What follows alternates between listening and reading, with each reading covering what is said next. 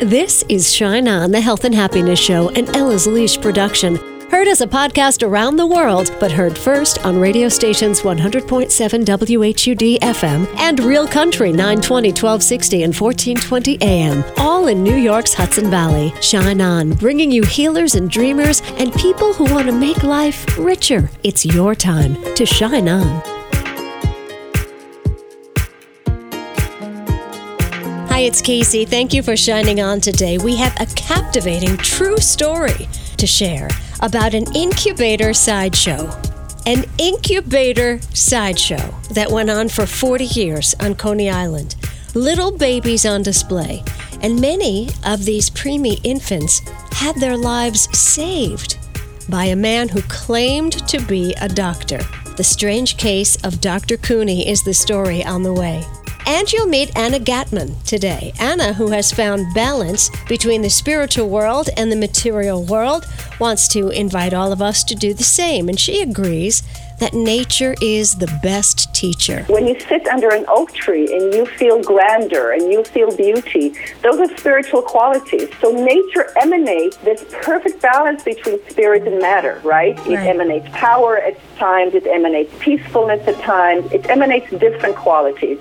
And so I agree with you. We have so much to learn from nature. That's Anna Gatmon, and she's on the way. First, I want to remind you about the Women of Wonder weekend retreat at Graymoor in Garrison, New York, August 17th through the 19th. Kacey.co has the link to sign up, K A C E Y.co. We're going to look at how we create our beautiful lives. And we're actually going to create mandalas made from the plants and flowers we find along the Appalachian Trail, which is right there on the Graymoor campus. And we're going to play. You'll find sidewalk chalk and hula hoops and jump ropes if you're feeling adventurous. We'll also walk the labyrinth by candlelight and dance around a bonfire. Shaman Eileen O'Hare will close our circle Sunday morning with her beautiful inspirational singing, and we all get to sing along. So come refresh your soul, bring a friend, or make new ones there. My sister Maria and I will be your hosts, and we're really looking forward to it.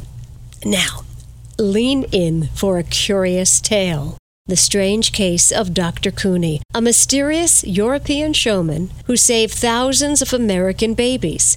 Journalist Dawn Raffel, who helped launch O, the Oprah magazine, also teaches creative writing for Columbia University. She writes this book that has many surprises, one being the doctor had no credentials. So, Dawn, how did you find this mysterious man? So I was doing some research on the Chicago World's Fair in 1933, and I saw this photograph of uh, an incubator sideshow out on the Midway. Um, there were crowds of people around it. It was right next door to the burlesque hall. I thought this was just extremely bizarre. And then because I'm in New York, I was out on Coney Island, and that's when I saw wait a minute, this guy was on Coney Island for 40 years and in Atlantic City too. It was so strange to me that this went on for 40 years that I thought I have to get to the bottom of this. It went on for 40 years? Tell the story about the World's Fair. Let's start there. So this World's Fair was in Chicago in 1933, the bottom of the Depression, and it was called the Century of Progress. And it was all about how science and technology was going to lift mankind to a higher plane. So there was a big emphasis on the Hall of Science, you know, but this exhibit with the incubators was out on the Midway. Um, and it was the work of Martin Couney. By then, he was well into his career because since 1903, he had been out on uh, Coney Island with this incubator sideshow. Um, and what he was doing was he was taking tiny premature babies. People would pay a quarter to look at them, and there was not care available in American hospitals for these children. Most hospitals did not have the means to take care of children who were this small. Where were their mothers? Well, their mothers either gave birth to them at home and they were brought to the sideshow as their only hope of saving them, or they were born in hospitals. And the delivering doctors in hospitals would say to these parents, if you want your child to survive, you need to get to Coney Island. We don't have the resources here to save your baby. This is your only hope. So, you know, if you could imagine being a parent in this situation, how traumatized you would be. Your child is born weighing two pounds. You're terrified, and your doctor now says the only hope for your child is a sideshow on Coney Island where people are going to pay admission to look at your baby. It, I, I, it's it's so hard to wrap your head around this story. And how did he know how to save them? So, um, the incubator as we know it was invented in France in the late 1900s. And the French engineer who invented this type of incubator showed it at an exposition in Berlin in 1896. And it caused a huge splash all over the world. And they were sort of saying, oh, this machine is so great, it's practically automatic. So, immediately, all kinds of showmen got in on the act. You even had Bailey of Barnum and Bailey, you had the London Royal Aquarium. Um, most of the showmen got out of this very quickly because this was not a toaster oven and it wasn't automatic. It was a hell of a lot of work and it required skilled nursing. Couney stayed with it, and he actually was following a protocol that had been laid out in France. He had a French nurse who was highly skilled. His wife was an RN. She knew what she was doing. Um, so he had the best equipment in the world. He was insisting on breast milk only. He was keeping the place immaculate. And then he hired quote unquote assistants who were actual physicians who had medical licenses. And so he'd get around the health department by saying, oh, um, could you could you fill out that paperwork for me? Could you take a look at this baby for me? Uh, sadly, we have to sign a death certificate. Could you just handle that? Um, so he wasn't doing anything illegal. Wow! Wow! Wow. Okay. And then what happened when the babies got bigger and stronger? Did he give them back? So at five pounds, most of them went back to their their parents. Sadly, some of them were abandoned. You know, some of them ended up in orphanages where you know the parents didn't want the baby back. But most of them, yes, their parents came and picked them up when they were five pounds, and they went on to live full lives. Right. And probably there were reunions, right? I was a sideshow baby, you were a sideshow baby. Let's get together and take a picture at least. Well, now during his lifetime he would hold reunions and he was he used to say he was making propaganda for preemies. Part of what he was trying to do was to get the public to understand these babies could be saved and he was also trying to convince the medical establishment. And let's face it, he also was getting rich and he enjoyed that as well and he was a showman. But no, you know, when I met some of these babies during the research for the book, every single one of them asked me if I had ever met another one of them. And they, um, you know, they just wanted to know is there anybody else out there? Is there anybody like me? And so I brought some of them together who were in the New York area um, so they could have a little reunion and meet each other. Oh, Dawn Raffel, fabulous. The strange case of Dr. Couney. I'm so happy for you. You know, we think about what we know today about energy and about how the body holds on to memories, and you just think about the trauma that some of these kids must have gone through having people pay a quarter to look at them whether they were aware of it or not that could none of that could have felt natural. You know the women that i talked to felt nothing but gratitude toward him. There wa- there weren't any mixed feelings. So at the time i think some of the parents were embarrassed um, certainly conflicted about it but these women felt only gratitude that you know all they felt was this man saved my life. Wow. Um, all right. Was he then, you would say, more good guy than bad guy? I felt he was, and you know what's interesting to me is I view him much more kindly because his credentials weren't real. Because if he really, um, he said he was educated in Leipzig and Berlin, and he said he was a protege of this great French doctor. Um, if those credentials were real and then he thought, oh, hey, I think I'll have a show on Coney Island for 40 years, then I would think, okay, that's just exploitation. You're just in this for the money. But he had no other recourse. So he was somebody who understood that he had the means to save these children and nobody else was going to do it. Um, and in a way, I think he kind of painted himself into a, a corner because the, um, the credentials became more embellished as the years went went on, and nobody was fact checking that stuff. Yeah, long before Snopes. Right? Well, you know, there's no internet, there's no long distance telephone. You're a feature newspaper reporter on a deadline. He says he has a medical degree from Germany. What are you going to do? How are you going to check that? You know, and in terms of the health department, somebody who was an MD was always signing the paperwork. This is a fascinating story, beautifully written. The strange case of Dr. Couney, how a mysterious European showman saved thousands of American babies. Dawn, how does it feel to have this baby out into the world? Um, kind of uh, overwhelming in a way. Uh, I feel incredibly grateful that that I get to tell this story. I think if you're a writer and you find a story like this once in your lifetime, you can consider yourself very lucky. All right. Well, I think you are very lucky. And you know, I wonder, I wonder if there wasn't just a little part of his uh, showman shine just reaching out to you across the ages saying, You are the one I want to write this story. Did you ever feel like you were connected to him at all? Oh, sometimes I felt like I was I was living with a very sly ghost. Um, Yeah. you know, sometimes I just felt like, oh, come on, talk to me, tell me something. Um, it was it was really he was a very mysterious guy. Well, I really appreciate you putting a little light on him and this fantastic story that everybody should be reading at the beach or as just as soon as they can get their hands on this. Is there anything else you'd like us to know about him?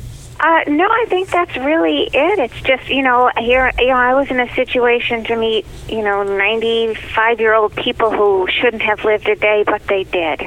You know, so it was really one person who really made a difference um, against overwhelming odds. An incubator sideshow and the babies who are grateful for it.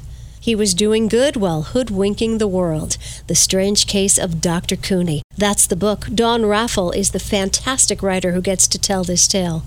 And if you'd like to be in the drawing to win a copy of the book, email me from the website Kacey, K-A-C-E-Y dot co. We'll pick a winner by random on Monday. And P.S. While you're at Kacey.co, you can subscribe to the Shine On podcast on SoundCloud or go to iTunes and sign up for free. Shine On is there as well. You can also rate the show if you like. Thank you for listening. The four keys to fulfillment and balance. That's next. Together, we can turn a stairwell into an ER at a moment's notice. Together, we can turn a rescue ship for refugees into a maternity ward.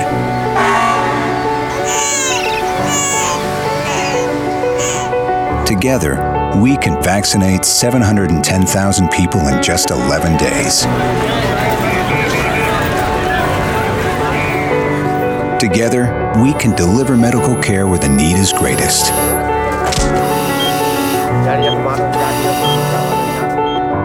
Together, we are Doctors Without Borders. Doctors Without Borders goes where others don't to provide life saving medical care to people caught in crisis situations around the world. Learn more at doctorswithoutborders.org. The Amazon's rainforest is being cut down so fast that by 2030, 55% of it could be completely wiped out. The Earth's forests can't speak up when they need help, but we can. Be the voice for those who have no voice. Visit worldwildlife.org. Hi, I'm Kristen Bell. When my kids fall down, I treat them with kisses and colorful band aids. But when kids are really sick, I'm glad there are children's hospitals to help. Put your money where the miracles are. Give to your Children's Miracle Network Hospital. Hi, it's Kacey. Thank you for shining on today. If you need some daily inspiration, you can find it at kacey.co. I've linked to a site that provides a positive thought each day because I need all the help I can get. I thought you might like it too. And our thought for the day is coming up at the end of this show. I do appreciate those of you who hang around to the end to hear your positive thought each week. It's on the way. But right now, meet Dr. Anna Gatmon, a very interesting woman, a former model, has a doctorate in transformative learning. Her pleasure is to empower you to live a richer life. And her TEDx talk is called You Can Eat Your Cake and Have Enlightenment Too. Her book is Living a Spiritual Life in a Material World.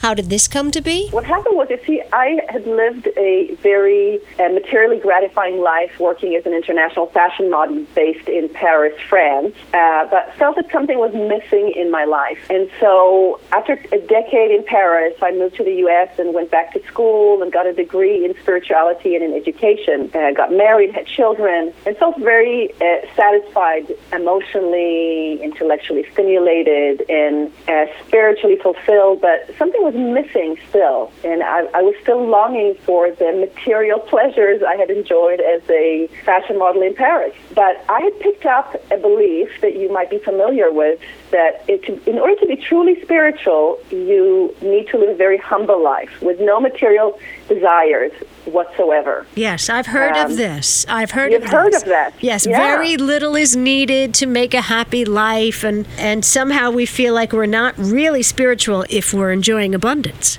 Exactly. And that's what I was experiencing. And so here I was stuck between being very fulfilled emotionally, intellectually, and spiritually, but also being very fulfilled materially. That I, if I had a delicious meal, that was an awakening experience. That was a delight-filled experience. If I was enjoying technology, believe it or not, I was in awe at the magic of being able to send pictures across the world or connecting with family through an app. And so I was really kind of stuck in between these two worlds, feeling really bad about myself that I wasn't spiritual enough. And I know that so many other people feel that way. I had to find a common ground. Around age 44 is when I really discovered that the two are inseparable and that we're never going to find a solution if we just try to give all the material world up to live humble spiritual lives because guess what? We're living in a body. We have bills to pay. We have children to raise. And we've come to this planet, to planet Earth, in order to express our spirit in the most material way, but in, in sacred ways, right? But to express ourselves. And so a- anything material is an expression of some spiritual intention, a good one or a bad one, but it's, it's an expression of somebody's values and beliefs and principles and aspirations and dreams.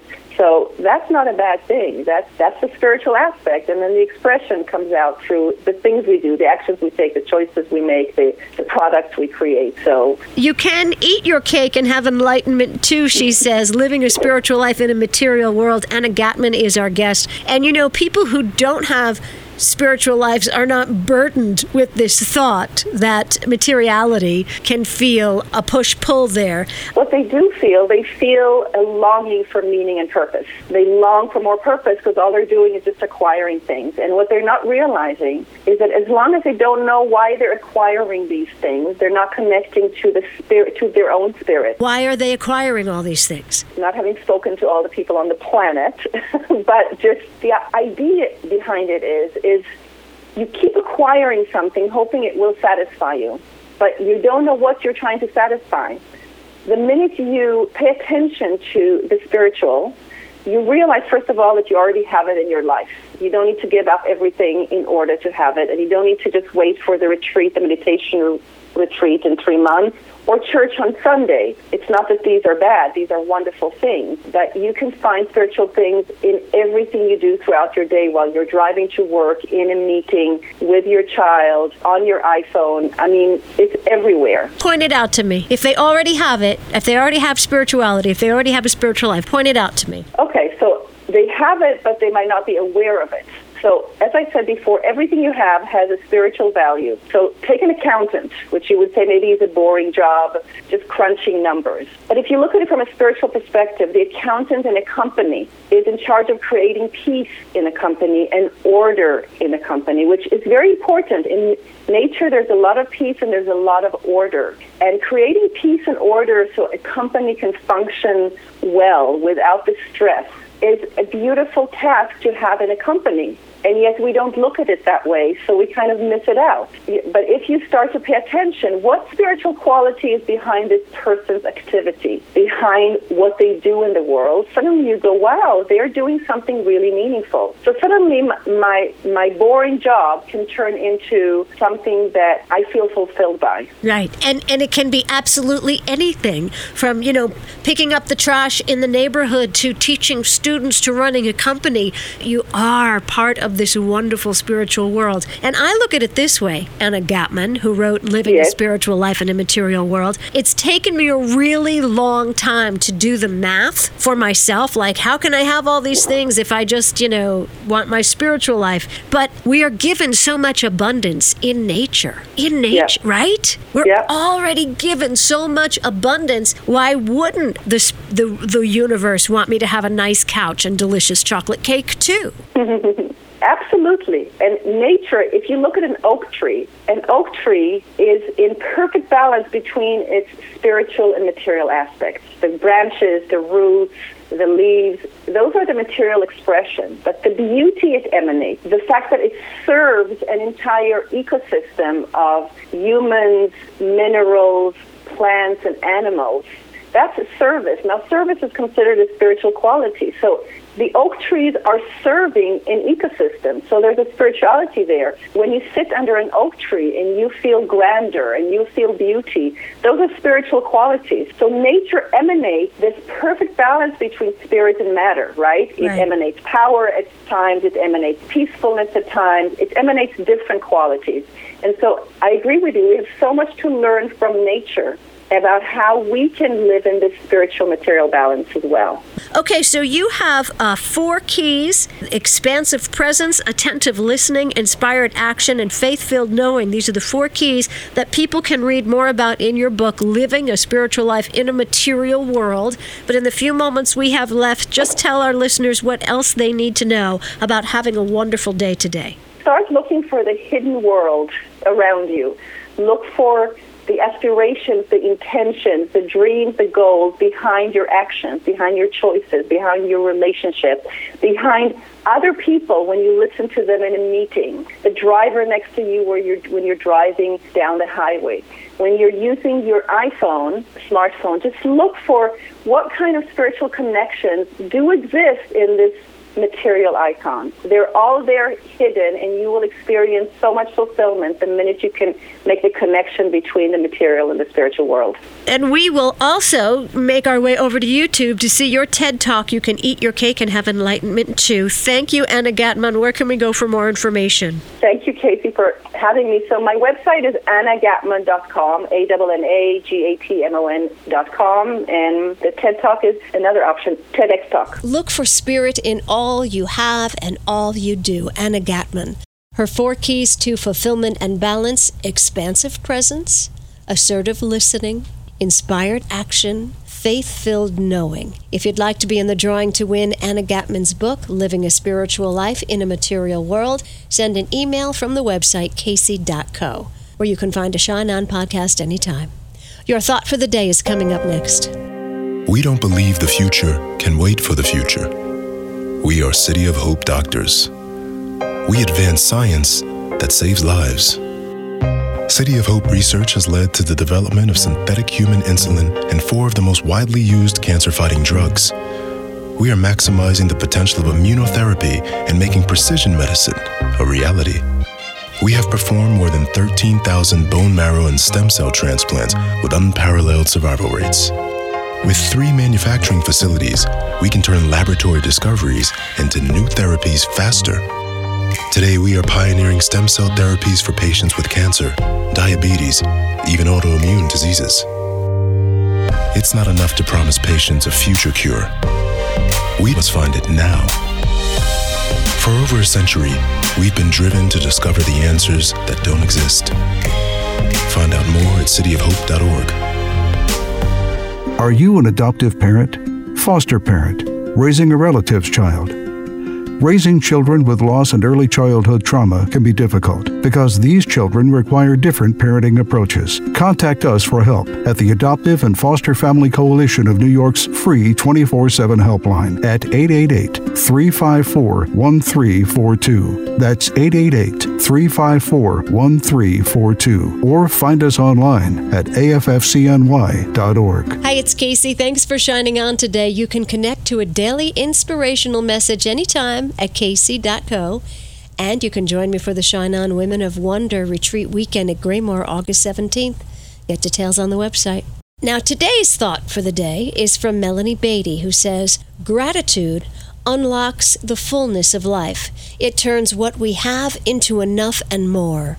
It turns denial into acceptance, chaos to order, confusion to clarity. Gratitude can turn a meal into a feast, a house into a home, a stranger into a friend. Gratitude makes sense of our past, brings peace for today, and creates a vision for tomorrow. I'm grateful for your company today. Shine on. You've been listening to Shine On, the Health and Happiness Show, for your entertainment only. Heard Sunday mornings on 100.7 WHUD and on Real Country's 920, 1260, and 1420 AM, all in New York's Hudson Valley. Subscribe to Shine On on iTunes and SoundCloud and catch a show anytime at kacey.co. That's K A C E Y dot C O. Shine On.